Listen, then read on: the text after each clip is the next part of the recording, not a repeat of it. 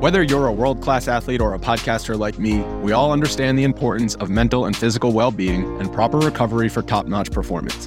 That's why I'm excited that Unifyd Healing is sponsoring podcasts on the Blue Wire Network. Unifyd Healing is a new and super innovative global network of wellness centers powered by Energy Enhancement System, or EE System. If you haven't heard of the EE System yet, then you'll want to listen up. This technology promotes wellness, deep relaxation, purification, and rejuvenation. Wherever you are across the globe, access to a center is easy and affordable. Interested in experiencing the EE System technology for yourself? Go to unifydhealing.com slash bluewire to learn more and find a center near you. That's unified, U-N-I-F-Y-D, healing.com slash bluewire. No material or testimonials on the Unifyd Healing website are intended to be viewed as medical advice or a substitute for professional medical advice, diagnosis, or treatment. Always seek the advice of your physician or other qualified healthcare provider with any questions you may have regarding a medical condition or treatment and before undertaking a new healthcare regimen, including EE system. Good luck with the most beautiful game. Do us proud. Red alert! They're up and running again.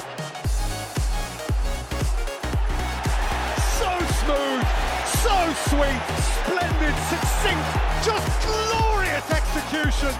Guys, all I'm looking for is 60% effort, 4,000% of the time. How sharp was that? Sharp of mind and body. And that's why you see those beautiful tears. Look at his movements. The most dangerous man on the planet. Nobody picks him up.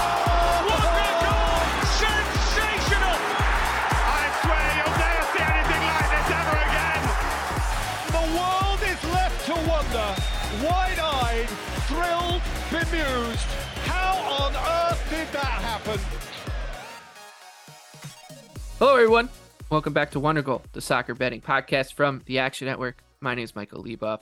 Joining me for this episode, basically every episode we've ever done, will be Anthony Dabbundo from Philadelphia, Pennsylvania, BJ Cunningham from Waterloo, Iowa. And uh, together, the three of us will break down the upcoming 10 game Premier League slate, do a little Bundesliga, Serie A, La Liga, Ligue 1, give out our three leg underdog parlay, our Premier League best bet, chat with our friend Eric Wynalda, and then we will get out of here and get ready for the National Hockey League trade deadline that concludes on Friday. Uh, but before we get into all of that, a reminder that Wonder Goal is brought to you by Bet365, the world's favorite sportsbook brand. Sign up with promo code ACTION to get Bet365's exclusive sign up offer in New Jersey, Colorado, and Ohio. Bet $1 on any game, and you get 200 in your coffers. All right, uh, let's start. This is a pretty big weekend. I feel like it's been a while since we've had a, a weekend like this in the Premier League. City and Newcastle is where we'll start. That's Saturday at 7:30 a.m. City's minus 225, Newcastle 6 to 1. The draw is plus 350. Newcastle has one win in their last seven matches in the Premier League. They've got five draws, uh, and they have one loss. I, I one I'll, I'll look up for for our next episode our next Premier League, Premier League episode to look up the most draws in a season. But Newcastle's got to be creeping, creeping in on it, especially for a team that finished in the top where they are. It's just it's it's such a strange way to get to a top four spot. Eleven draws. What are you gonna do? Only only two losses as well. Um, I like Newcastle though. I think six to one is is a good number when you're giving me a team that is the fourth best team in the league. Uh, I know they're going to City, but this is a team in in City.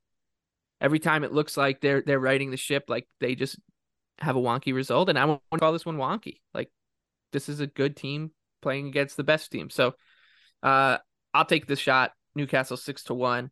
Anthony, what about you? I'm gonna be on the under three minus one twenty.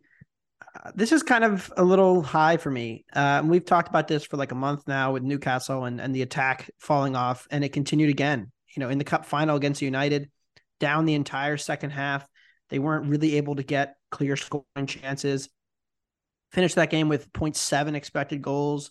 Uh, they will have Nick Pope back for this, which is an upgrade in goal over Karius, who I thought played fine in the cup final overall. Like I didn't really, you know, uh, think he he, you know, was the reason they lost. Uh, but I also just think that this this attack is going to continue to regress as the season goes and end up you know, like seventh or eighth best in the league. And they're sitting right around fifth or sixth right now in XG per 90. Uh, but they're still first in, in efficiency in box entries. And I think it's interesting when we look at what happened in the first meeting. They went to St. James's Park City. They went up early and they just got torched over and over and over and over again in transition. I think that was like Pep got surprised and didn't expect that. And I think now it's a it's gonna be like Pep is gonna adjust at home and say, we are not letting that happen again at all costs, even if it means we lower our own chances of winning the match because we don't attack with enough people. Like I think that Pep will go into you know defend mode and and, and prevent any real uh, you know transition opportunities for Newcastle. I still believe in this defense. I think the defensive numbers are legitimate. I think you know you look at their personnel, they are legitimately a top four defense. They do a good job. You know the things that I look for, but again, it's just this attack is like not that good. I mean, it's you know Callum Wilson and Saint Maximin and Almiron, who under no circumstance should be a top five Premier League attack. So Almiron just signed that him. new that fat new deal, man, with a big smile on his face, and uh, he's playing Jack Grealish, who said who made fun of him, mm-hmm. and you know that's, that's maybe an interesting angle for if you're looking for a narrative player prop is a Al- Almiron anytime goal scorer going up against Jack Grealish. Um, or but I think the defense is, is the point of this bet, right? Like they've allowed 15 goals this season. Mm-hmm. They've allowed four, I think, in their last seven. Two of them came in the same game to Liverpool. Just make it a rock fight. Win the coin flip. That's my angle. Uh, yeah, BJ, the draws. I mean, the draws are because their attack just isn't good enough. Yeah, they've had some games where they put up gaudy numbers. They get ahead. We talked they, about this. Like you get Chris ahead, Wood back. you get out in transition, and then you kind of just like get a bunch of big chances that inflate your numbers late. But like they've played in a lot of grinders, just like low scoring, uh, not a lot of chances at either end. I mean, we even you know saw that uh, you know games against like Brighton and and, um, and Palace. I don't think they'll have a ton of possession here. So like they could they could do the same thing and like create a bunch of transition, but uh, I don't think Pep's going to let it happen. So I like the under. BJ, what are you thinking? Well, first off, Michael, I have your answer to the most draws in a season since we switched to uh, 38 games. It's Newcastle, 2003, 2004, 17 draws in a season. Uh, and here's another trivia question which club has the most draws ever throughout the entirety of the English top flight history?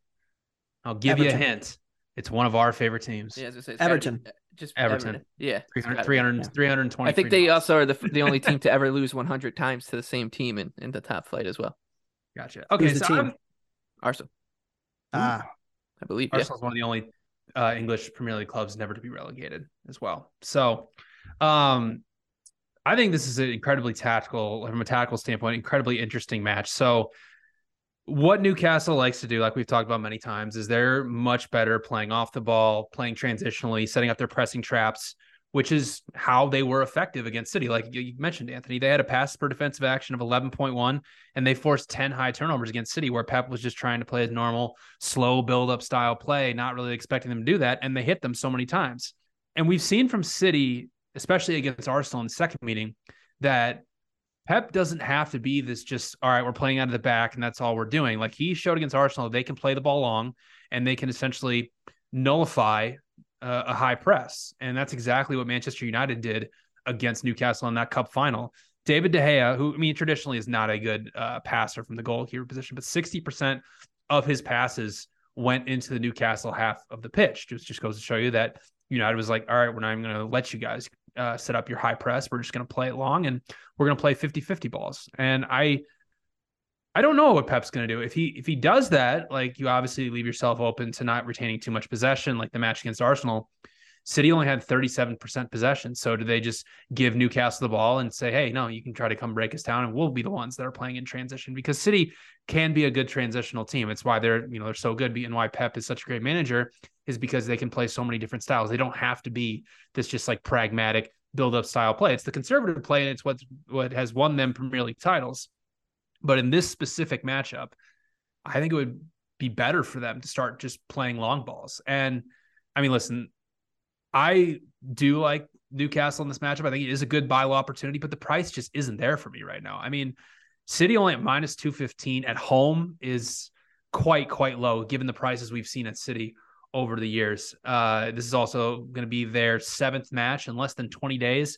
They didn't fully rotate against Bristol City in the FA Cup on Tuesday. So now we're looking at a situation where it's basically been pretty close to the same starting 11 for about three weeks now. So I'd love to get Newcastle plus one and a half. I really would, but it's just not there right now. So I have to pass. If Newcastle plus one and a half gets down to minus 120, I will play that. But outside of that, I think this is a pass. I think the price on City is too low, which happened against Bournemouth too. I mean, City, what they close at minus 220, minus 215. Like it was crazy how how low they went on the road against Bournemouth. And I get it. Like there's a bunch of fixture pile up and Pep did a, a very different lineup. But yeah, I think if if City does their normal pragmatic style build up play and Newcastle is able to set up their pressing traps, Newcastle is very very live here.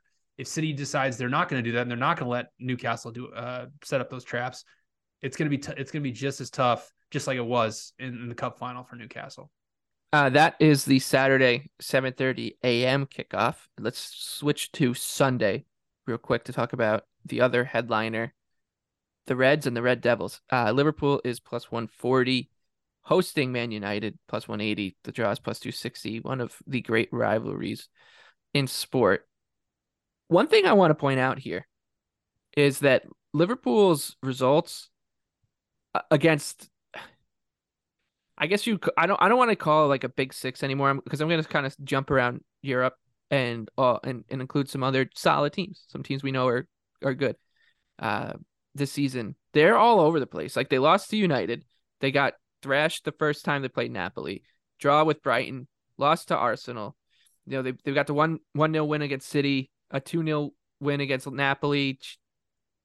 Whether you want to look into that one or not, go right ahead because of the, the circumstances. They beat City, uh, they beat Tottenham, lost to Brentford, like lost to Brighton, and got trounced by Madrid, but they beat United. So like uh, Newcastle United. So when they play these good teams, like you just don't. It's anybody's guess, and United's been so good, and they've been flying offensively that I think this Liverpool defense is probably going to get picked apart here, and this could be another back and forth. I think it could play out similar to the Real Madrid match. Honestly, like I wouldn't be shocked if if Liverpool comes out, crowds behind them, and they get out to an early lead, and then United comes back. But I like the price on United. Liverpool's plus 140 at home, United 180. It's pretty close to a pick 'em like when you look at it. and I think that's relatively fair, but I'll still take the price here on uh, the Red Devils, who they're rolling still. Congrats on the league League Cup title. Newcastle's trophy drought extends for another season. It looks like. Anthony, what do you think? I mean, it feels like the squarest play in the world to bet the over, right? Like it's too easy. Liverpool's defense sucks. Their attack is still really good. Uh, it, it, sets up really well for the United defense. It's a to, headliner game. Like, yeah, this is to let them have the ball and then just destroy them in transition, like we just saw Real Madrid do. Uh, you know, Liverpool with a solid 2 0 win today against Wolves, but they gave up over one expected goal. Wolves had multiple big chances uh, to score in that match. And, uh, you know, final score was a little flattering to the Reds in general, but still created over two and a half XG uh, like Liverpool's attack is still very, very good. Uh, and you know, Darwin's been you know betting in nicely and, and, finally you know finishing some chances. Although he had another goal ruled off today for some some BS. Uh, you know, Liverpool at home against Everton put up over two expected goals. They went to Newcastle, put up over two xG. I know there was a red card, but most of their chances came before two. So like this attack is uh, good enough to try to outscore United. And I think that's the best way to go at this. Like, I think this United attack is still running so good with their finishing, but it just in this matchup, I can't bet against United here uh, with a yeah. pick 'em. Like, you know, uh, two weeks ago, I bet Liverpool at home against Real Madrid in the Champions League at a very similar number. Uh, didn't go well, but I think United's better than Real Madrid right now. Yeah. I'll say that. And and given that, like I can't really bet Liverpool at this number. So if it got to like a if Liverpool became an underdog, which it's actually trending toward United maybe being a favorite at Anfield, in which case uh, I would get involved on the Reds. This is going to be a stay away from me. And BJ, you lost again, fading United. Yeah. It's okay. Should have just joined me on the under. It was really sweat free. You just had to survive like three one on ones in the final five minutes. yeah, no, it was um it is very interesting. You know, in that match, I mean, United basically set up the blueprint, like you said, Michael, to just sit back and counter Liverpool and and cause a lot of problems because Newcastle, who you know, like I mentioned previously, one of the best pressing teams in the Premier League, They allowed a field tilt of 65%. Newcastle controlled 61% possession, but United only had a 65% build up completion percentage. And like I already mentioned, they just played the ball long and they played right through Newcastle and created a couple chances. Now we're in a very similar situation where Real Madrid did the exact same thing. Like Real Madrid sat back in a 4-4-2. They were very compact.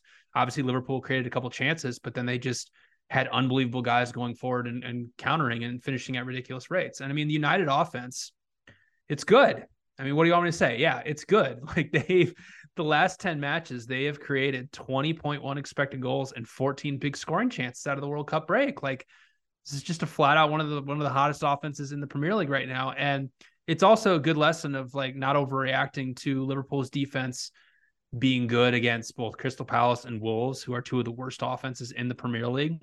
And, you know, I keep saying it every week, but, you know, for Liverpool, I mean, if Barcelona's counterpress couldn't stop Manchester United and they played right through them, what makes you think Liverpool's 4 4 4 3 3 is going to be able to do that? I mean, they just don't have the guys who are going to be able to counter press United. So, this is also funny because this is the uh the repeat of it, it's very funny how you know obviously in this in this sport like media narratives change so quickly remember where we were last time these two teams faced off yeah oh, liverpool yeah. was minus oh, 150 yeah. on the road at Old Trafford. I'm pretty sure we did a Twitter spaces before the match, and I was saying how, oh my gosh, like how could Liverpool only be minus 150 on the road at United? Now we're talking about United being almost a favorite at Anfield. Like it's insane. So I'm playing over three goals at plus 110. I do project 3.7 goals. I really, unless Liverpool is gonna not press, which I highly doubt they're gonna do not do that this United's gonna be able to just counter them to death. And like you mentioned, Anthony, I mean, Liverpool offense is still really, really, really good. They created close to three expected goals against Wolves today.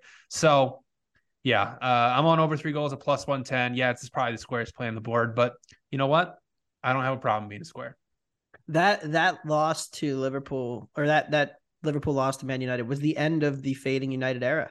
Because I yeah. think from like March until uh, August, uh, BJ faded them every single match, and I think he he hit like eighty percent. I did, uh, yeah. But all good, all good things come to an end. And it would have been more if, if Ronaldo wasn't finishing at just an ungodly rate too.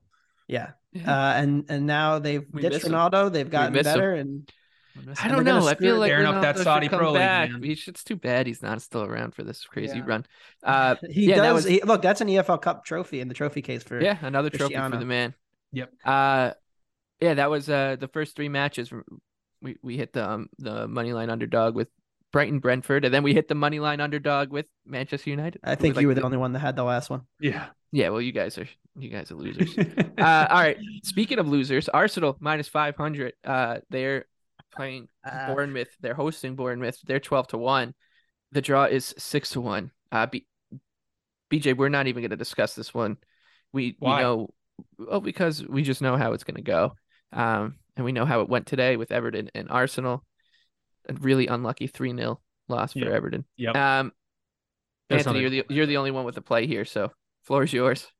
Look, every once in a while we get to these like doldrum spots in the middle of the Premier League season. I remember I did it a lot last year because uh, there was a lot of overvalued defenses in this league. Liverpool was one of them for a while, and I remember like betting like Norwich team total over, and then uh, we like we like won, and it was just the greatest feeling on earth because you're you're sitting there for the whole match waiting for Norwich to even get like a sniff I did it. I did it last week with with Bournemouth against City. I texted you. and you, you. cashed. Yeah, and I yeah. didn't. I didn't take it because I'm a coward. Well, this week I'm there. Uh, plus money on the road at Arsenal to score. Give me the cherries. Uh, this line is inflated. Uh, the spread is a little bit too high as well. If it gets to a flat two, I'm going to be on Bournemouth plus two as well. Uh, but really, this is about Arsenal's defense, which has, you know, people have found cracks and started to look to expose it. And I think you're seeing some some regression uh, from this group, which was dominant. I mean, Saliba and and Gabriel were awesome in the first half of the season.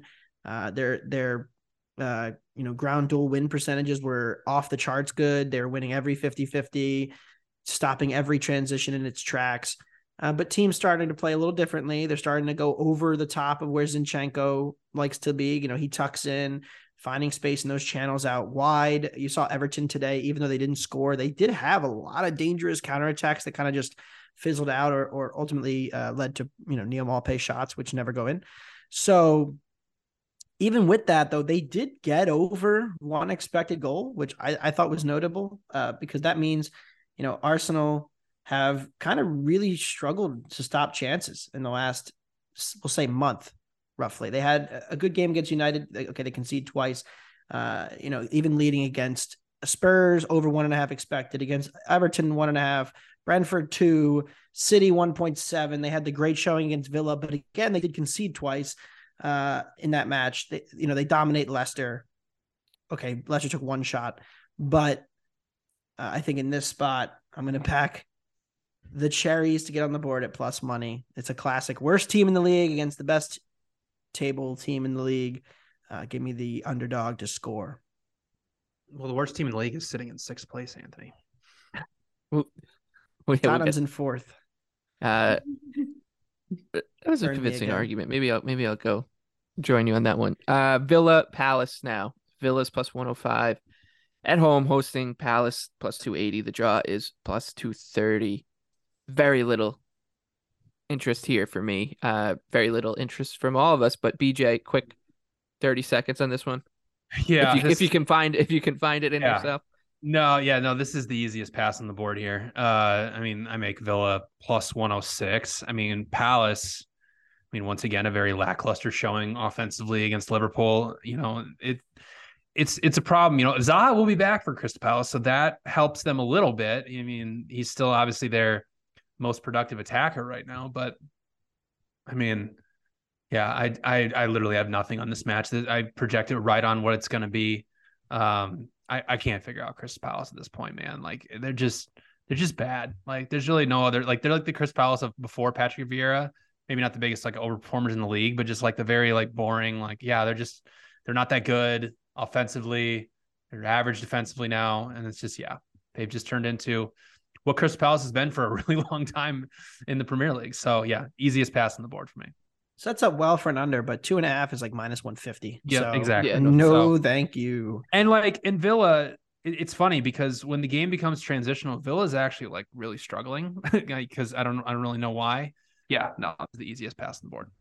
All right, then we move on to Brighton. Their odds on at home minus 125, hosting West Ham plus 350. The draw is plus 260. I know you guys don't have much here. I actually don't mind a bet on West Ham at these numbers. It's That's a sin on this podcast. I know it's just, but th- look, maybe maybe it was a blip, but that 4 0 win over Forest was comprehensive. They held them to under half an expected goal. It's been a just a great defensive stretch from this team, especially uh especially since like the middle of I guess uh November or so for for West Ham. I still trust the defense to do its part to to keep teams kind of in check. Not the most excited I am to bet a game. Uh, so we'll see if I get there. Uh, Anthony, I know you don't have anything from a betting standpoint, but anything here on Seagulls and Hammers? Yeah, nothing for me. Uh, I'll just complain. You know, I Go had uh, I had West Ham plus one in the FA Cup. Mhm, Me too. Also had Leeds plus a half in the FA Cup. Me too. Ended up ended up splitting the slate, but uh, those two man, off. West Ham up one 0 You, you know, Man United gets the equalizer. They score in the 90th and the 95th to burn the plus one. After United rotated half their team out, you know, still found a way to to to screw me. But uh, yeah, uh, West Ham they do have a, a weird spot here. They have the Conference League coming up Thursday. I mean, like at this point, it is interesting because they could win the Conference Like if you look at the, how the bad the important competition uh, is. European competition out And they are, are they are they not the favorite? I, I know they were one of the favorites when I looked. No, Uh, it's got to be Lazio, man. Come on. no Lazio's in the Europa League. No, they're in the conference. Oh, they're in the conference. You're right. Okay, yes. Yeah, no, it's got to be Lazio, man. Come on, you know that team. Let's see. We'll get to Europa them later in the show. Conference League. Oh, yeah. I Great, think I saw. great podcasting. Yeah, great podcasting. Give me two seconds. I'll have it pulled up. Um, They are the second favorite ahead of Lazio. It's Villarreal, West Ham, oh, Lazio. how could we forget about it? Fiorentina plus 650 may need to have some dollars on that. Anyway, uh, my point is uh, this is a weird spot for them because like you can't like you can't rotate. You have you're in the relegation battle here, sort of. Uh, and you're at Brighton. West Ham's attack has been so, so, so bad. Um, when they played these better teams, Uh, like the one good team in the league where you can, uh, except for Liverpool, that you can really just like kind of expose defensively though is Brighton. So, uh, you know, if I had any stones, I'd bet the over here, but I don't. So I'll be passing. Chelsea and Leeds now. Uh, this will will go right back to you, Anthony. Uh, Chelsea's minus one sixty three. Uh, Leeds United, the Peacocks, plus four fifty on the road, and the draw is three to one.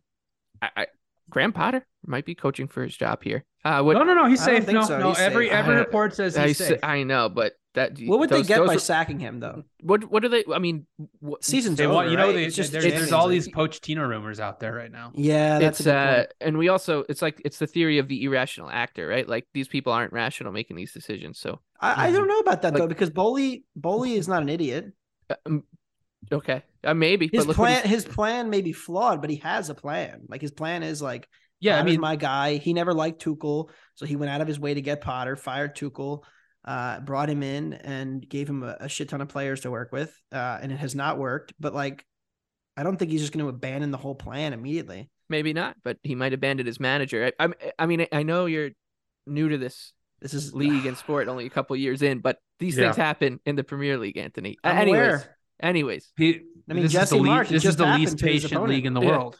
It just Uh, happened. I mean, they let Jesse Marsch hire an assistant and then uh, fired him before the visa even went through for the guy. So, uh, yeah, I mean, look, I like both teams to score. Both of these attacks just kill me. They never one one can't create anything anymore or finish it, and one is creating a ton of chances and can't finish anything. This number is so low for me. Um, Chelsea are doing a ton of defensive possession, like that's their thing. Keep the ball, do nothing, do nothing more, do nothing. Create two big chances, miss them both, lose one nil. You know, but Leeds are good at disrupting that. I mean, they're not going to make it easy for Chelsea to just kind of pass the ball around and have their fun. So I think Leeds will will be disruptive. But if if there's ever a get right spot for this Chelsea attack, I said it last week against Tottenham, and then Tottenham actually like did a good job contesting the midfield and and kept Chelsea from getting into the penalty area. The game was pretty dead. Lost, you know, whatever. Oliver Skipp hitting bangers against me, like what? what Best team it? in the What- world, Anthony. what a what a world we live in. But uh yeah, up the whites, up the lily whites. But um yeah, I, I think this total this both teams score number is just too low. It should be closer to minus 140, 135. Uh I again like I think this is a good spot for Leeds to disrupt Chelsea, Chelsea to finally get a couple big scoring chances against the Leeds defense that we know loves to concede them off of individual errors. Chelsea will do a good amount of pressing, so you can expect uh, you know a frenetic pace here too. Uh, and so inevitably Leeds will concede, and, and I do think they can disrupt enough to get it on the board. So both teams to score, yes, for me. maybe this is the Chelsea team total over four and a half spot. Uh, It's it's Wait for the Champions so League. fr- they might win They're the playing Champions League. Dortmund. Get relegated, win the Champions League. Uh, Wolverhampton plus two thirty against Anthony Spurs. Oliver Skipp plus one twenty. Tottenham is. The draw is plus two forty. I I I think this is a this is a game I'm going to be betting the draw. It just it everything points to an absolute snoozer uh here and you guys are kind of in the same spot as me. BJ, we'll go with you first. Yeah, cue up a, a seven goal thriller. Um, Maybe it's a four how, four draw. like, like I'm, I'm dead serious. How on earth is Wolves going to create one expected goal in this match? Like, how are they going to do it? We just saw Chelsea go up against Tottenham, like Anthony mentioned. It was completely dead game. They were completely ineffective at breaking down Tottenham's low block. They only created half an expected goal. Wolves for the season, counting their match against Liverpool today, has only created over one expected goal eight times. Eight times. In those eight times, it came twice against Bournemouth, Leeds, Liverpool, Chelsea, Nottingham Forest. There was a penalty in there. Leicester and Brighton. There was also a penalty in there. The common theme with a lot with with when they're playing common theme with Wolves, quite frankly, is that when they're playing teams in the bottom half of the Premier League, they can create stuff from open play. Like they're pretty decent. But as soon as they have to play a top half defense, they completely fall apart. Completely fall apart. And if you remove the Liverpool match, uh, since the World Cup break, that's the first Liverpool match, excuse me, when they created two expected goals. If you remove that match, they have created two big scoring chances since we got back from the World Cup break. And it's just the same story over and over and over again. It doesn't matter who the manager is. It's just a Wolves team that cannot get the ball inside the box and just takes so many shots from outside the box. And it was very prevalent the last time these two teams faced off. I don't care that Bruno Lage was the manager then. Wolves in that match outshot Tottenham 20 to 11. 12 of those shots came from outside the box, and only one of their 20 shots had an XG rating over 0.1.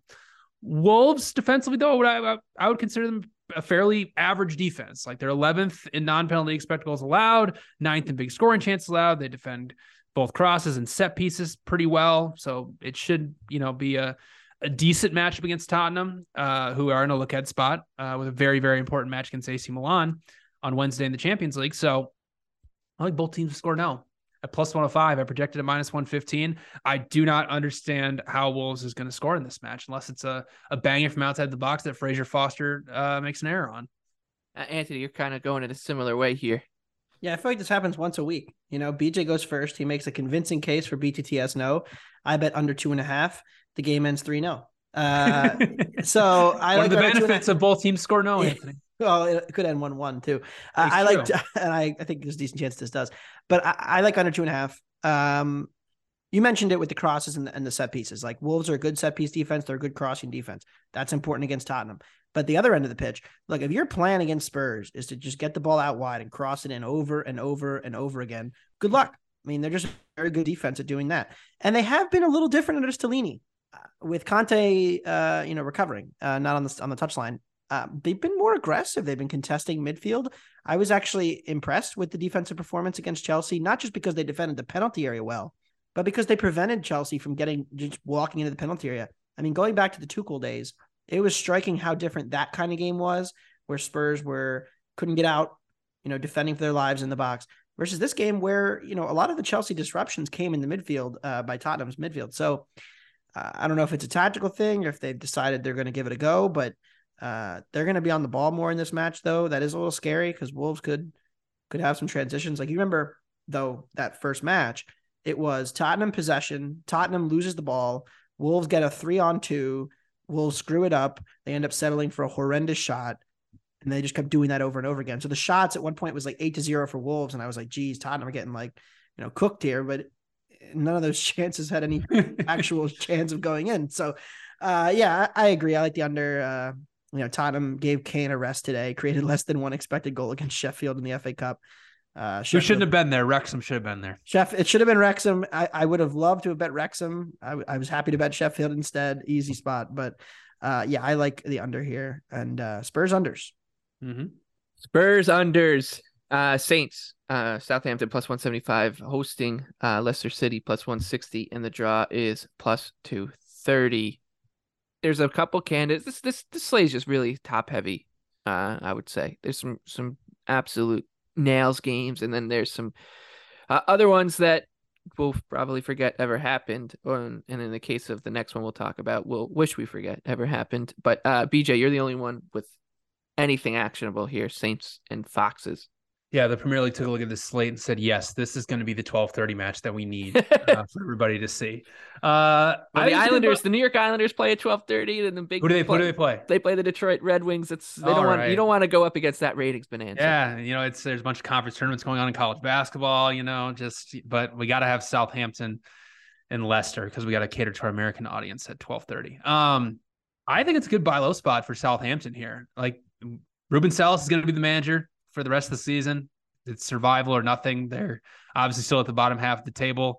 Uh, but I think it's actually a benefit holding on to Sellés because he was an assistant for a long time under Hasenhüttl. So essentially, what Southampton is doing is they're going back to the style of play they played under Hasenhüttl, which to varying degrees was successful and not successful in the Premier League, but it's at least some familiarity with with this group.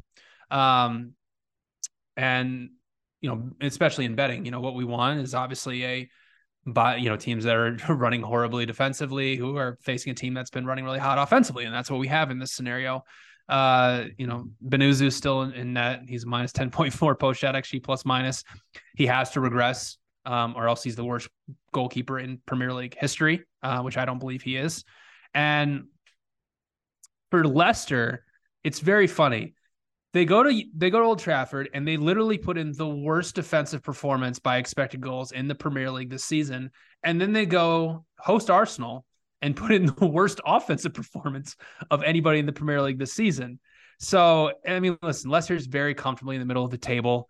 Uh, they're they're somewhat threatening on on relegation, but you can just see it like they really don't care. And even more than that, Michael, they just lost at home to Blackburn in the FA Cup. If you know anything about what's going on in the championship right now, you'll see, oh my gosh, Blackburn's in fourth place. Like they could be coming to the Premier League soon.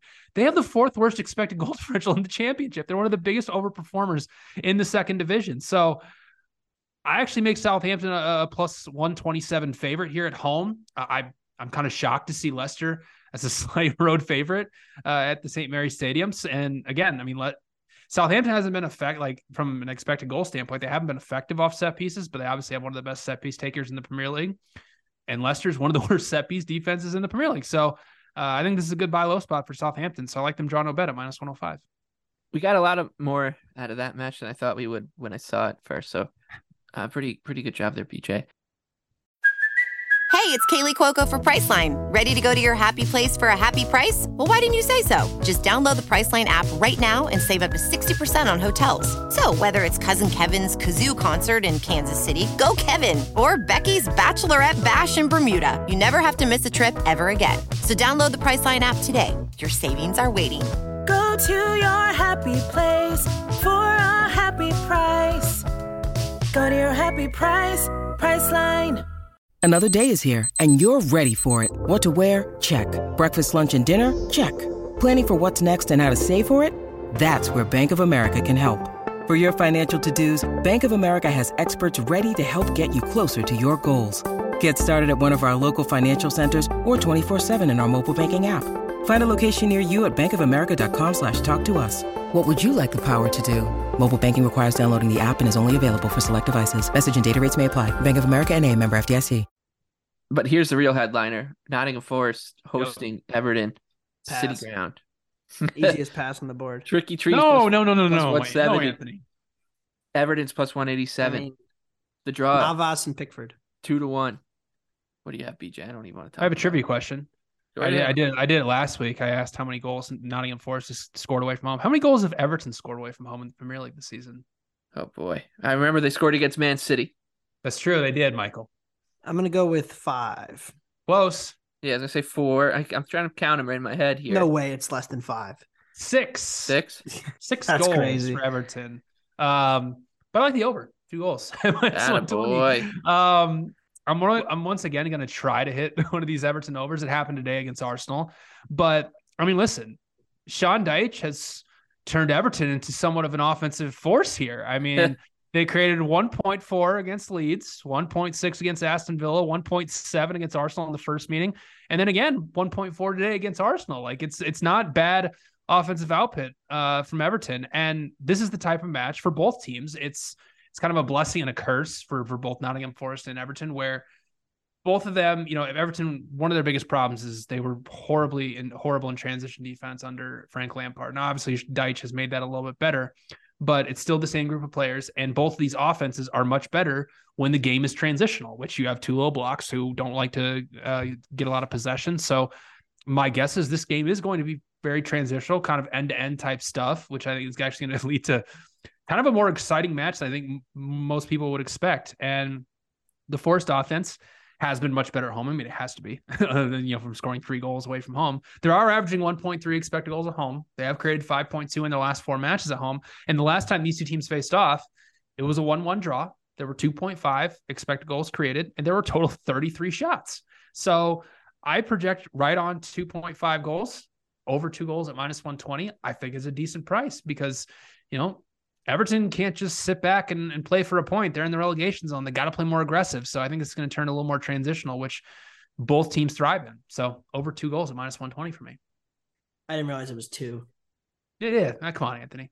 Come on. I'm at like 2.25 though. I'm not quite there. Mm. Like I am, but Yeah, minus 120 is the cutoff. Like I can't play anything higher than minus 120. yeah.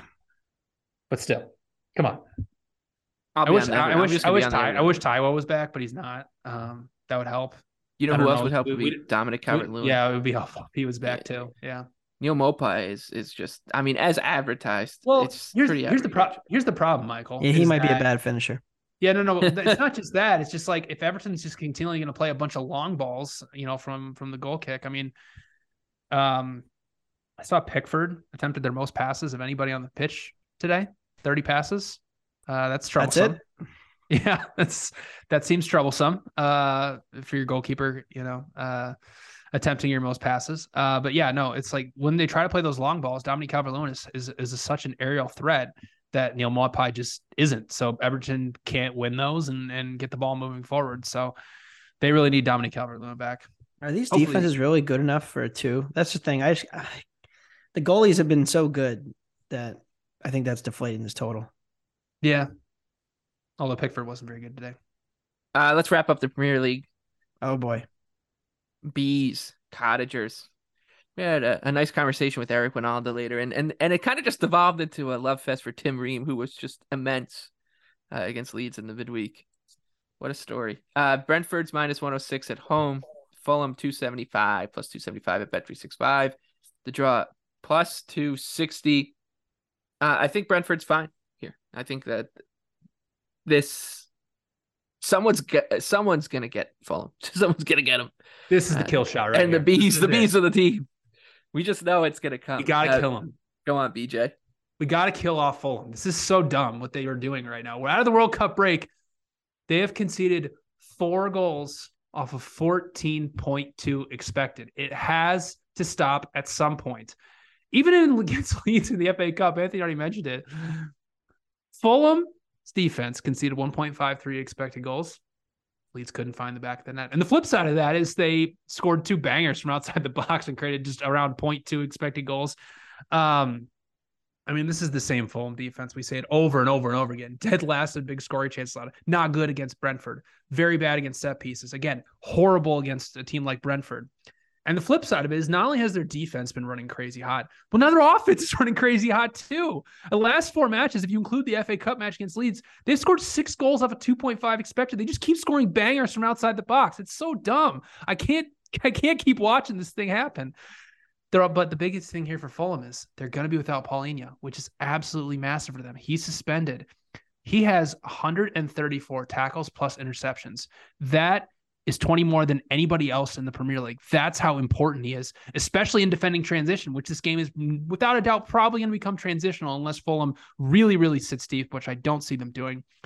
Listen, I don't know what Ivan Toney's status is. I'm just I'm tired of trying to predict it. He's pleaded guilty to 7,000 counts of betting, so it's probably going to be, you know, a two or three uh, match ban for him. Either way, this is a fantastic. Bet the over on two and a half matches banned. Either way, this is a fantastic matchup for for Brentford, given their ability to create score, big scoring chances, how efficient they are off, of set pieces. You know, if you remove Ivan Toney, they still have good attackers. Like it's not just Toney or nothing. Like Mbeumo, Wissa, and Keane Lewis Potter, although it is a small sample size, are all 0.4 xG plus expected this per 90 minutes. So it's not like I don't think this offense it's going to take a hit, obviously, but they're not just going to completely fall off a cliff. And finally, Brentford's just really good at the Brentford Community Stadium. It's it's a carryover from last year. They're a plus 4.7 expected goal differential. Fulham is minus eight expected goal differential away from Craven Cottage. I project Brentford at minus 171. Minus 171, and they're sitting at plus 105. I might be a little bit high, but I really don't think I am. I love the bees. This is finally the kill shot right here. We're going to take Fulham out, and it's going to be with Brentford. Yeah, I'll make it two for two. I mean, uh, thank you. Palhinha is a big loss. Uh, he has masked this defense and helped this defense. Uh, they don't concede a ton of penalty box entries, uh, given their numbers. I, this is something we've gone back and forth on the previous episodes about. Like, okay, they're conceding a lot of expected goals. They're running really good, but they're also like pretty good at keeping opponents out of their penalty area at the same time. Uh, and that's a that's Palhinha. I mean, his he's the best ball winner in the Prem this year, uh, and he will not be there. And I think that takes away from where I could see this match devolving into, which is Fulham's going to defend a little bit deeper. They're going to let Brentford have the ball at home, try to break them down. Brentford will struggle to get the ball in the penalty area, and you're going to get a bit of a stalemate that plays out. But I agree with no Palhinha. I think this this does become much more open and back and forth, uh, and I think Fulham will struggle to, to stop Brentford here. Brentford does all the things that I think Fulham has problems with. Set pieces are an advantage, of course, but uh, they're just going to get two or three big chances, and the odds are they will score them. Um, nobody's done it against Fulham all year, but that doesn't matter anymore. We're talking about what we think will happen now. Uh, and I like bees at home. Uh, this is my third Fulham fade since the World Cup. Fourth, one in one in two. So uh, let's make it two and two and get the get the revenge on Brentford and get some bees to sting. I, am Toney's in until he's out. Until they say Ivan Toney is suspended. Yep. I'm assuming he's playing. That's it. I mean, if he's out, he's out. Go bees. Uh, onto the Bundesliga. Uh, I'm gonna sit out this week because Bayern Munich somehow beat Union Berlin last week. The Union Crazy. had them right where they wanted Yeah. them. Like that was that match could have gone either way, Michael. I know. Uh, what do you? What, what's your favorite bet in Germany? BJ. Let's go back to Union Berlin. One of my favorite bets with them is both teams to score no. Uh, they're playing Cologne. Um, and honestly, I think there's three different ways you can actually bet this match. And I just went with the safest option both teams score no. But I am showing value on Cologne plus a half and draw actually at plus 225. So any way you want to play it, I think any three of those have have some value. I mean, Cologne is a very underrated defense. They've been running pretty cold as of late. I mean, overall for the season, 36 goals off of 27.3 expected. Last two matches, they've conceded five goals off of 2.7 expected. This is also a team that uh, sets up a, a pretty bad matchup for Union Berlin. I mean, Union wants to concede possession. They want to play in transition. They want to beat you with crosses. Cologne doesn't allow a lot of big scoring chances. Like they're in their fifth and fi- uh, top five and final third entries allowed. They have a tremendous dem- defensive midfielder in Ellyes Skhiri, who played for Tunisia in the World Cup. He's second in the Bundesliga in tackles plus interceptions. He'll be very good at, at st- he's very very good at stopping people in transition. And the last time, time these two teams faced off, Union Berlin got a, an own goal in the third minute. They missed a penalty seven minutes later, and they ended up winning the match one nothing. And if you remove that penalty, expected goals was Cologne 0.6 to Union Berlin 0.8. Also, Union Berlin has a massive Europa League match on Thursday, uh, so they are in a look ahead spot. So I have both teams to score no projected at minus 211. So I like the value at minus 130. Anthony, uh, what do you got? Yeah, I like Wolfsburg at home. I'm going to talk about that in a second. Let's start with Stuttgart plus one and a half at home against Bayern. I know uh, that given the positions on the table, you would expect this number to be bigger, uh, but it is down to plus one and a half because Stuttgart has some real market respect here. And I think it's warranted. When you look at the Stuttgart numbers, they don't just profile as like an average Bundesliga team, but they actually profile as an above average one. When you look at their box entries allowed and, and against, uh, and you look at some of their results, like they, there's some weird noise in there. They've had some bad red card luck. They've had some bad penalty luck. You could say it's luck or not. I mean, they do make some dumb decisions in the penalty area, but this is a team that uh, has run cold for the better part of a full year now. Uh, the market has liked them. They're sitting in 15th place despite having a positive XG difference. And I just don't think Bayern, uh, with the huge win last week and with PSG looming, is is not going to get caught, you know, in a weird look ahead here where yes, they can roll Stuttgart and win this match, uh, but there's a there's a chance they come out flat. So I'm going to take Stuttgart plus one and a half, hold my nose, uh, and bank on that. Uh, so I'm going to take them, and then Wolfsburg is hosting Frankfurt. Frankfurt's like still the most overrated team in Germany for me. They're in this glob of teams between like six and eleven, where I feel like for the last month, all I've been doing is betting the home team, draw no bet at like minus 110. Because I'm like, I really don't think there's a big difference between some of these teams. Like I think they're all kind of similar. And so if you're going to give me the home team at a at a pick 'em, I'm going to take them. And so this is kind of a similar situation where like Wolfsburg, Frankfurt, Cologne, Stuttgart, all you could throw Gladbach in there. They're at the bottom end of that range. But like all those teams are just kind of power rated right around each other and it kind of flips depending on the mood. But uh, when I get a home team, pick them. I'll take them. All right. Uh, on to Serie A, Italy. Uh, BJ, what do you have? I have two. Well, first of all, grouper, uh, Roma, money line against Juventus. That's just that, you know, we don't need to. Juventus is trending up. We don't need to devolve into that one because that's one of the easiest bets on the board. So, obviously, Jose Mourinho, if he hopefully he's on the touchline because that was very unfair with the rest. Well, you got a red card. I know it's very unfair. You know, if you ask him, it was very unfair. Uh, he said he's not crazy; he's just emotional. Um, but I like Napoli minus one at home against Lazio. Obviously, I hate Lazio, and I'm going to try to fade them. But Nat, I mean, Napoli pretty much has Serie A wrapped up. But like every single match, they keep playing all of their their best players, and they don't have a Champions League to look ahead to. So I expect them to come out with a pretty strong starting eleven here against Lazio, and Lazio is in the top four with a with the seventh best expected goal differential. They've scored 40 goals off of 33 expected, 19 goals allowed off of 27 expected. When they've had to play teams inside the top seven in Serie A, it gets pretty ugly. Seven matches against the top seven, they've created 6.7 expected goals, allowed 10.2. I mean, Lazio defensively basically is providing no resistance. They're 18th pass per defensive action, 14th in progressive passes and dribbles allowed, 17th in opponent build up completion percentage allowed. That's a very dangerous game to play against Napoli, who's one of the best build up teams in the entire world. And in the previous meeting in Rome, Napoli absolutely pumped them. XG was 2.1 to 0.3. Lazio scored in the fourth minute off a deflection goal, like they do every single freaking match. And from that point on, Napoli controlled 60% possession, and Lazio were only able to take, only able to attempt two shots inside the penalty box, while Napoli was able to get off 13 in their penalty area. So I have Napoli spread projected at minus 1.2. Uh, I'm going to wait till match time to see uh, what starting 11 they play, but I fully expect Osimhen and Kvaratskhelia to be in there. So I like Napoli minus one, plus 110. Uh, Anthony, anything in Italy? You want to guess which team in Italy has the best expected threat numbers, the best field tilt, and uh, yeah, yeah, has the best shot differential in the entire league? It's Fiorentina. Fiorentina. Very interesting. Amrabat, uh, man. He's just he's, he's the so best good. player in the world. Best been, player in the world. I mean, I mean look, if they were giving like the true MVP Ballon d'Or for me, Sofyan Amrabat. I mean, he was like the the cog in the in the in the Monaco, uh, Monaco Morocco machine, and now he's he's leading Fiorentina here. They're really impressive under Italiano.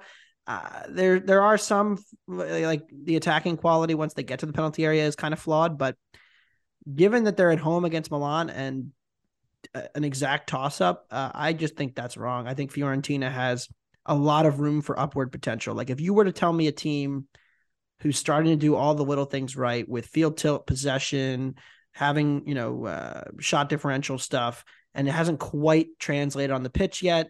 But that's a team I want to buy. Uh, and so I'm gonna I'm gonna be buying Fiorentina. I'm actually gonna bet a conference league future. I'm gonna put them in plus six fifty. I'll make that the future of the week. Uh, I think they're the live.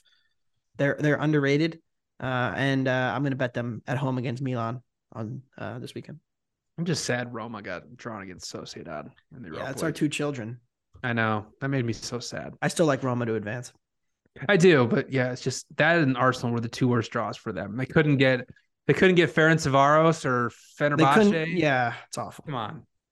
Uh La Liga. Anthony. You've got, we got uh, another Classico. Yeah. On Thursday in the uh, Super Cup, or excuse me, the Copa del Rey. Uh, Real Madrid took a lot of money after Lewandowski got hurt, and I'm just not totally sold on that. Uh, of course, Lewandowski is very good and a great finisher, but I actually think it makes Barca's defensive transitional better with Torres likely starting in place of Lewandowski. Barcelona is the number one passing team against a Real team that cannot press whatsoever. They're 12th in PPDA bottom five pass completion allowed. It's just like not a great matchup for Real Madrid when they do play them. And I know Real beat them 2 1 in the first matchup, but they got crushed on expected goals. Uh, Barca destroyed them in the Super Cup in January. Barca has won the XG the last five meetings in this matchup. Now I'm getting plus a half at Real, first leg. I just kind of think this is close to a coin flip. So I'm going to take the half a goal on Barca. Uh, what about you, BJ? Mallorca on the island. On the island. Mi- minus 140 against Elche. This line is just way too low for how bad Elche is. Like, I understand Real Betis, like they created 4.1 expected goals against uh Elche last week. There were three penalties in there. So it's it's a little bit skewed, but I mean they still allowed Elche still allowed 1.7 expected goals from open play at home. They had two guys sent off in that match. One of them is pretty important to them. Enzo Roco is one of their best defenders. Elche is also still without Pere Milla, who's leading the team with six goals and 4.5 XG. What's even crazier is that, you know, Elche's defense has been so bad 49.5 expected goals allowed in 22 matches in the lowest scoring league in Europe's top five leagues. But their goalkeeper is actually running incredibly hot. Edgar Badia has a plus 8.3 post shot XG plus minus and saved three penalties this season, one of which came in this previous meeting against Mallorca. And Mallorca is just, they're just such a beautiful team on the island. I mean, they actually have a positive expected goal differential there, minus seven away from home. When they're playing at home against the bottom half of the table this season, they have a plus 3.8 expected goal differential. They're the best team in Europe in final third to penalty box conversion rate allowed. So I have no idea how Elche is going to even sniff their penalty box. And Mallorca also is an offense that's just built on big scoring chances. They're 10th in La Liga, which is not really that big of a deal uh, when you're going up against the worst defense in La Liga and maybe across Europe. So I have Mallorca projected at minus 197. So I'd like the value on them at minus 140. Uh, all right. Uh, before we get to the underdogs, BJ, you're on an island in Ligue 1. Mm-hmm. Troyes Monaco over three goals plus 110. Troyes's the worst defense in Ligue 1, 1.71 non penalty expected goals allowed per 90 minutes, allowing close to 17 box entries per 90 minutes, highest expected threat allowed. They also, also are the worst pressing team in France. All the elements you do not want when you're facing one of the top sides and one of the hottest offenses in France. Monaco, they're out of the Europa League. Their full focus is going to be on Ligue 1 and securing a top three spot. Their offense overall for the season, their metrics, they don't look incredibly impressive or elite. Like they're sixth in non penalty expected goals, they're fifth in final third entry, seventh in expected threat. Not really what you'd expect from Monaco. You usually expect them to be near the top three. But since we came back from the World Cup, 21 goals off of 18 expected in only nine matches, which is third most in Ligue 1 during that time span behind only Lille and PSG. Monaco has also spent a little over 10 90s playing with a lead this season. When they are playing with a lead, averaging 2.03 expected goals per 90 minutes. Troyes has spent close to 990s playing from behind this season. And when they do play from behind, they're allowing 2.43 expected goals per 90 minutes. And the last time these two teams faced off, faced off, six goal thriller. Monaco won 4 2, but Troyes was able to create 2.2 expected goals, which is their highest XG output of any match this season. I have 3.4 goals projected for this match. So I like over three goals at plus 110. Let's pour one out for the Marseille future, which uh, we lost. I'm glad. No, I'm, no, it's not. I'm, I'm happy they did that to you. Honestly, I'm very happy. Uh, we're not dead yet. No, we're no, you're dead. PSG just not slammed dead. the door. PSG gave up two expected goals again. Doesn't matter. Doesn't can't matter. Wait, Mon- can't well, wait. Can't wait for Sunday's episode when I make the case to bet them against Bayern Munich. Great. I actually don't mind them against Bayern. Me neither, actually. A little spoiler. Uh, Grouper. All right, time for our underdogs. Anthony, what do you got? We hit one out of three last week. Shout out to BJ. That was an Uh, insane match. by the I forget who we had. Who was it again? It was Osasuna. They blew Yeah. Oh, two yeah. different leads and then ended up scoring in like the 86th or 87th. Yeah, why couldn't you? Why 3-2. couldn't you use some of that luck uh, with Sampdoria a couple weeks ago? I know. And Torino for me uh, was up twice and they lost four two. Yeah, Torino blew two. Union was not close. Uh, but this no, week, no, they eh, could have had him. Come on, man. This that match this week I'm going to fade Union, so they'll be back to their winning ways. Yeah, I'm a Uh, little I like disappointed. I like. Cologne plus two sixty. I think I've bet this team every week for the last two months. Uh, the new they're- Mainz. They are the new Mainz. Yeah, you never Mainz know who you're going to end up by the way. betting. You really Who- never who, know. who your numbers end up saying there's value on. In this case, I just think it's kind of a coin flip match. We saw how bad Union was playing from behind. And if we can just get the first goal here, I think we're in decent shape given how good our defense is against set pieces and crosses. Like BJ mentioned when he made the case for BTTS, no. Uh, so let's go 1 nil Cologne. Everybody wins and we're all happy. And uh, that'll be my underdog of the week. Not a huge underdog week for me, but I do like this. Yeah, one. I'm a little upset uh, that you're not going with Stuttgart. Um, but don't worry, thought about I it. have I have our three leg parlay, and then I have what it will be if you threw Stuttgart in as well. Uh, I'm going with Newcastle. They're six to one on the road at Man City. I think there's a couple things here. One, Arsenal is now five points ahead of City in the title race. They just beat Everton in the midweek. I think everyone's kind of expecting City just to respond here, and that's seeping into the market a bit. I know Newcastle's struggling, but over the course of the season, they've put up some they put up top four numbers. They've only got one win, five draws, and one loss in their last seven, but in that span, only four goals against and only 15 allowed in the entire season. This is a really, really good defensive team. Eddie Howe, I don't know who who got to him, but turned into this defensive wizard. 8.1 expected goals allowed in their last eight matches as well. All I'm asking is for them to turn this thing into a rock fight. Hopefully, we get a weird one of these weird city performances where they just get unlucky. We saw it happen in a draw against Nottingham Forest. We saw them get outplayed by teams like Brentford. We saw them get unlucky against Everton. Everton held them in a draw at home as well. So you just really this there's much there's more wonkiness to the city uh, than we're used to. Give me Newcastle six to one. BJ, tell us our third and final underdog.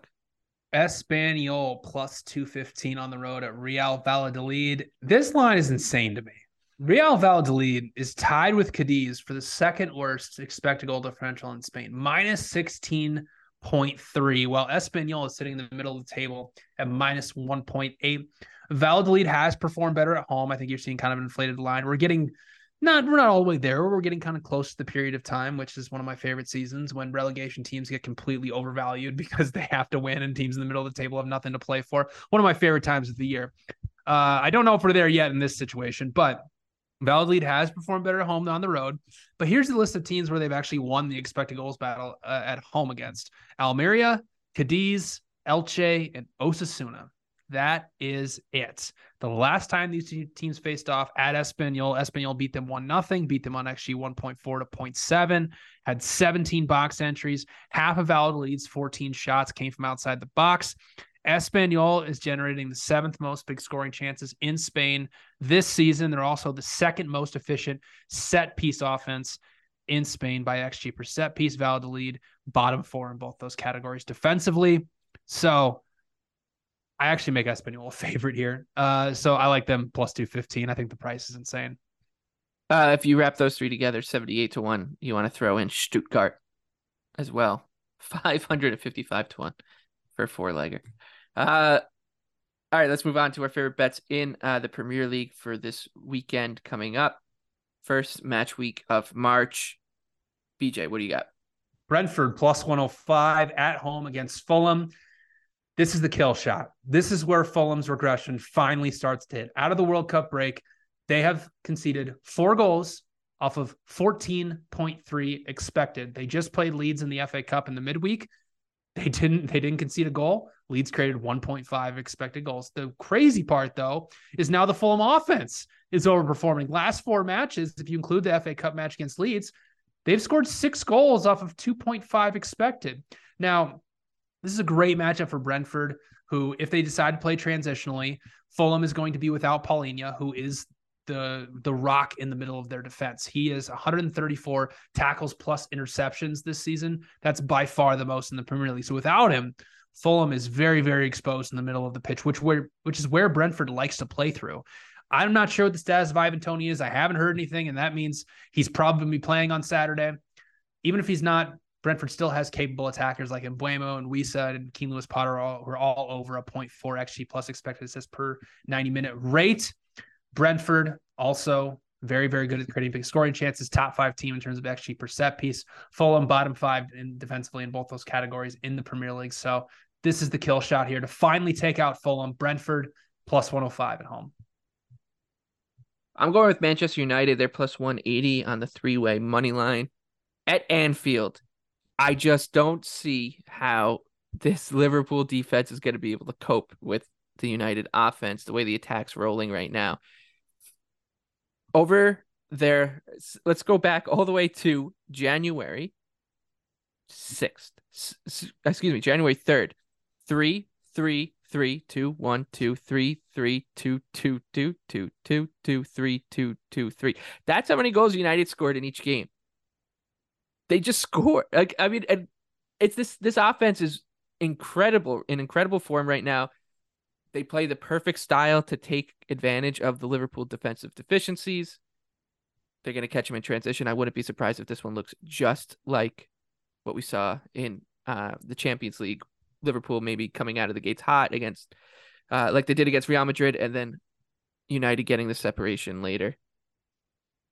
They're just a better team than Liverpool right now plus 180 is a good number. Anthony, what do you got?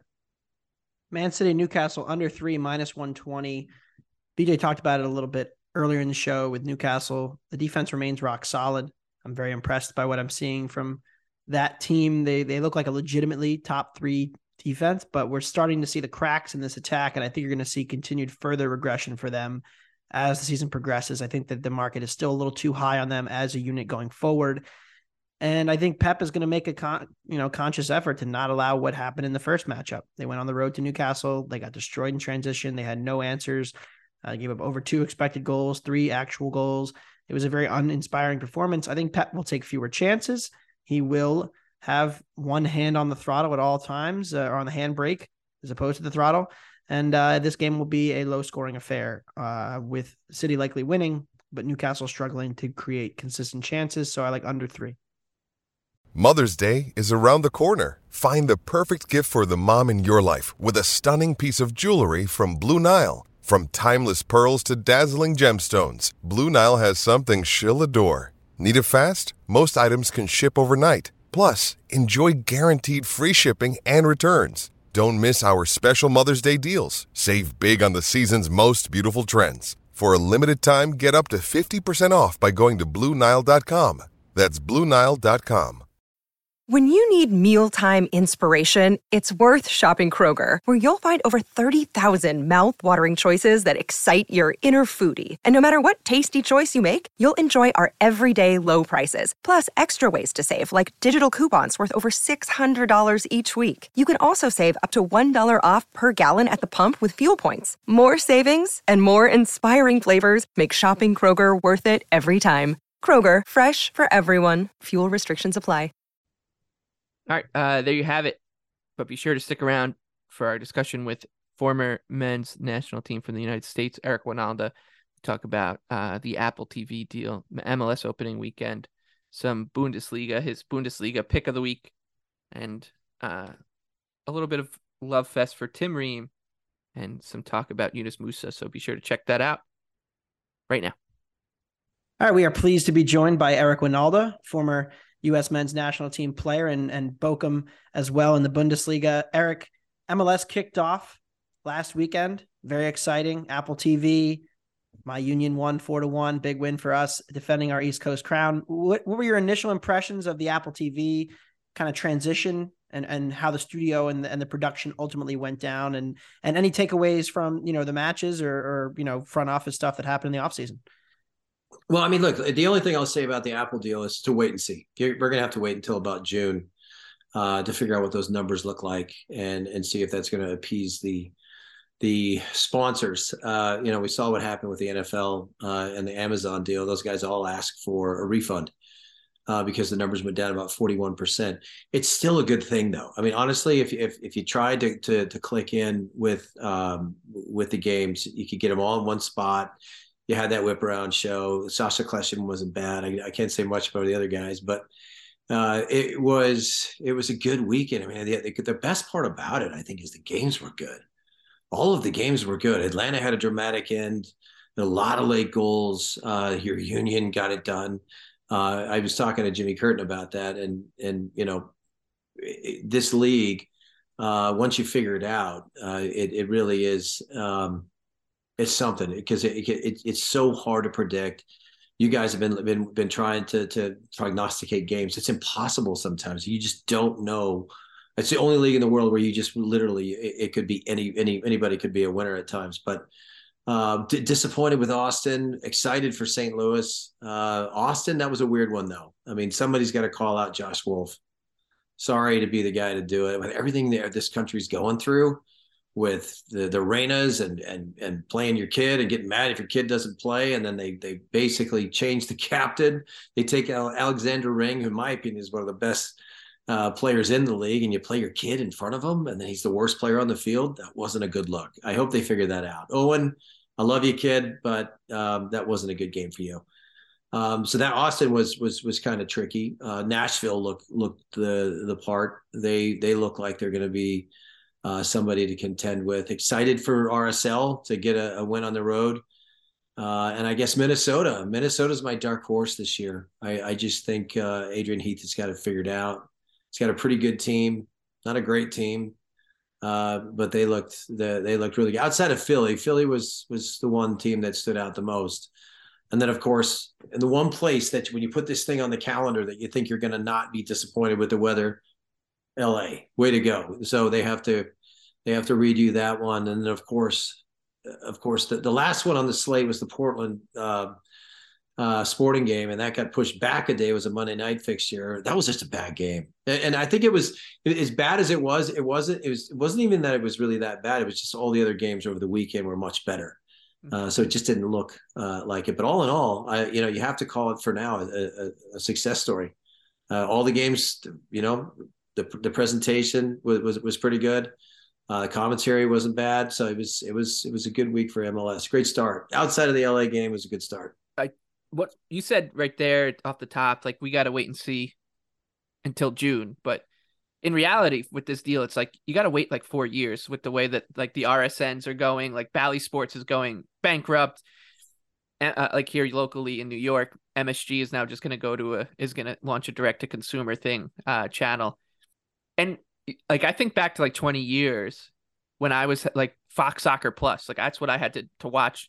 If I, if, like before Anthony was born, right? Like if I wanted to watch Everton, not that yet. Like I had to either like f- find like a hacker to like find a, a, a illegal stream, or Fox Soccer. Hope to God Fox Soccer Plus would have it on in between like Sky Sports News and, and cricket. And I think so. Like in in a way, I, I wonder if like in like four years from now, are we going to be saying that was actually kind of a, a genius move by MLS to do this early, right? To go full, full all in on streaming early, especially as a league that you know, let's call it what it is, like not on the radar for for for most casual sports fans, uh, even casual soccer fans, right? Like, so I, that's that's my question here is like four years from now, five it's years a numbers game. It's a numbers game, and so when when you make a lot of promises and you want viewership, and and um, the numbers that I gave you last week may have been the under the undercut of it. It was over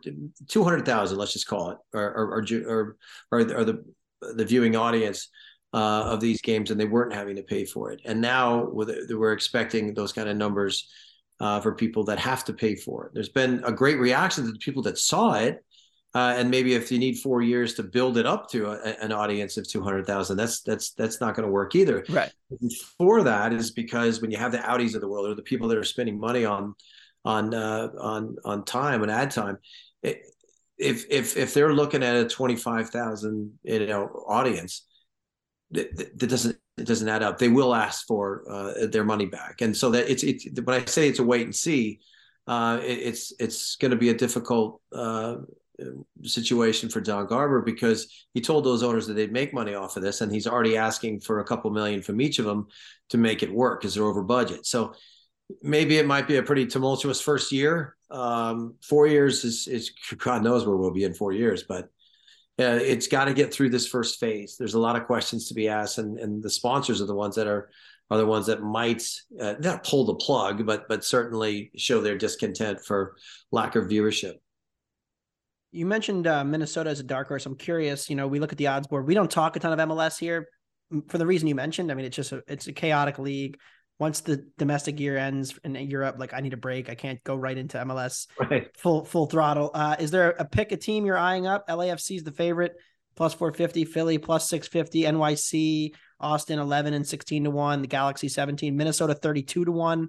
Is there a team you're eyeing up maybe as like a dark horse? Nashville as well. Uh, I mean, look, let's face it. Gary Smith has done it year in, year out. First year, seventh place, or sixth, seventh place, sixth, third. I mean, he just continually gets better. He just got to re upped his deal. Um, I, I think he's got a really good team. Uh, he's he's got uh, all the pieces in, in place.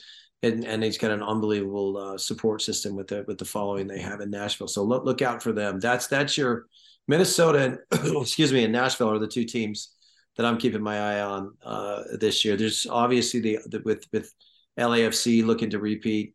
Uh, Austin looks like it's a little bit more problematic than we all thought um, from the from the get go. It, it's there's just a lot more going on. Let's just let's just before I you know get too crazy there. Uh, but there are the teams that I think are going to tank again. Uh, unfortunately, San Jose being one of them, which if you watch that, uh, that was that was Almada gets two goals. You know, he wins the World Cup. Uh, Messi says a lot of great things about him. We all said, yeah, yeah, yeah, and then wow, you know, 90 minute, 99th minute, two goals, uh, dramatic win for Atlanta. I know that that's an unhappy group. Um, i am hearing that from various sources. We'll see how they uh, that that all pans out. And I guess lastly, never count out Seattle. You know, Schmetzer, he's he's had to have some turnover this year still has a, a, very good team. Probably needs another forward, but uh, I, I would say in order, my favorites this year as far as dark horses are are going to provide us with some unexpected moments. It'd be Nashville, Minnesota, and then Seattle.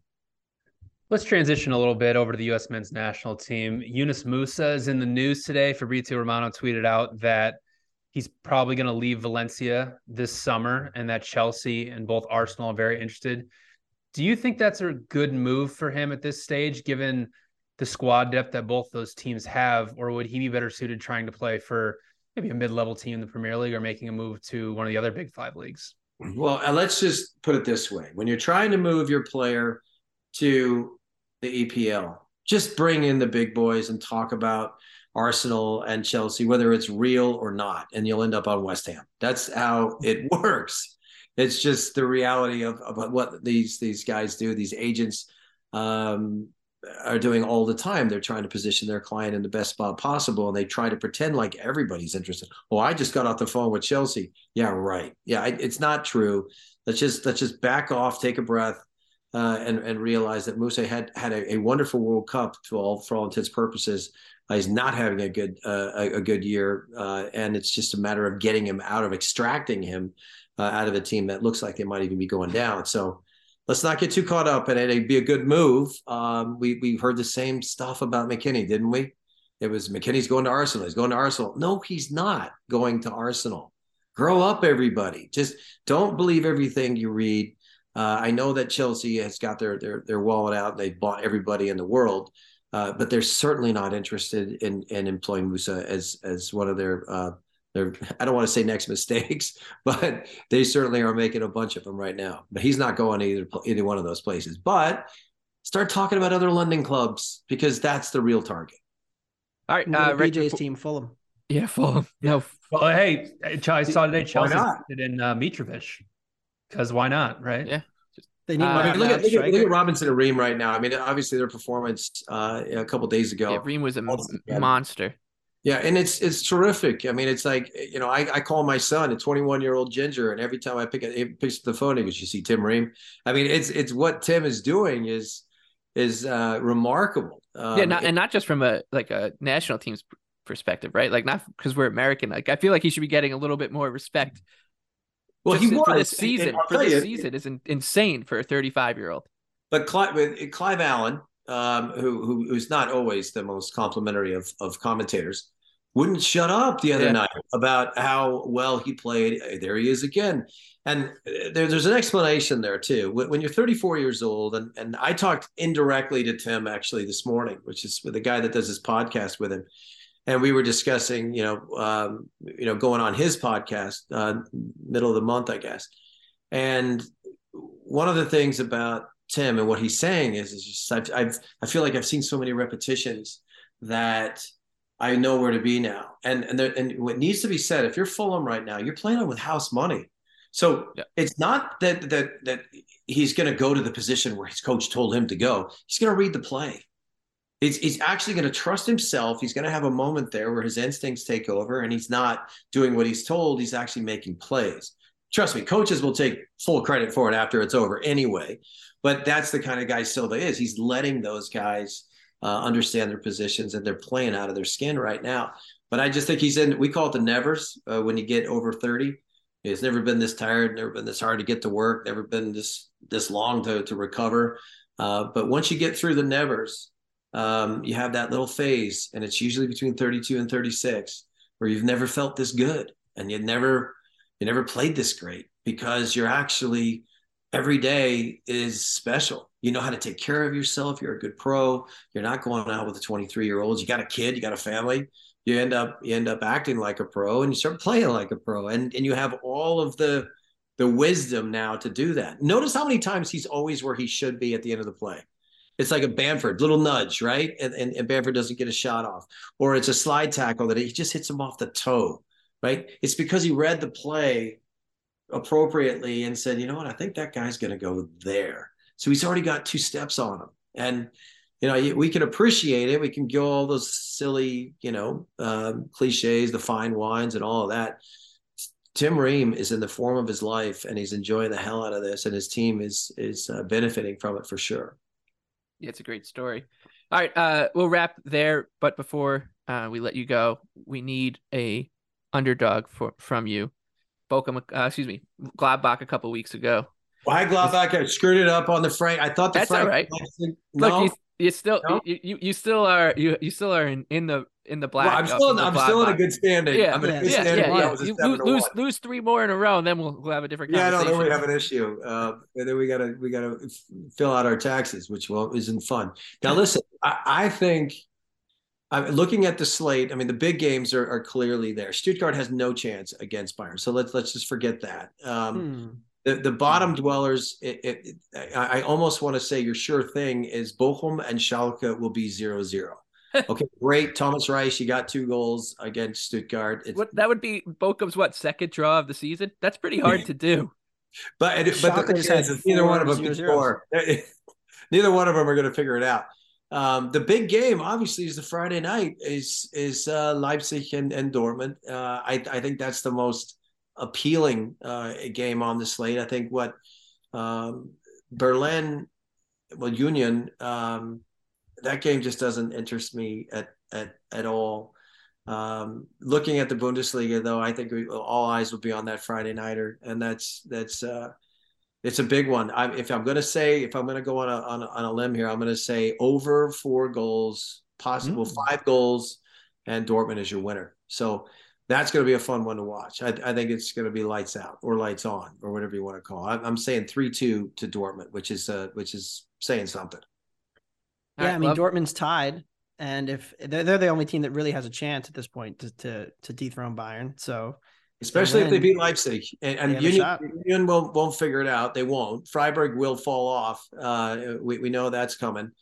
Uh, so it's it's all of the teams that I thought would would be spoilers, the Wolfsburgs, the Leverkusens, um, that that's starting to get a little bit tricky. If you guys start watching the second Bundesliga, start asking me questions about that. I that's that's my bread and butter. But I'll go I'll go Dortmund. I I, I think they take them. I think it's going to be another thriller. Uh, three two, possibly four two uh, to Dortmund. Lovely. Uh, and on that note, we will end uh, this episode of Wonder Goal. BJ Cunningham, Anthony Dabbundo, and Eric Wynalda, Michael Leboff. We will see you again next week.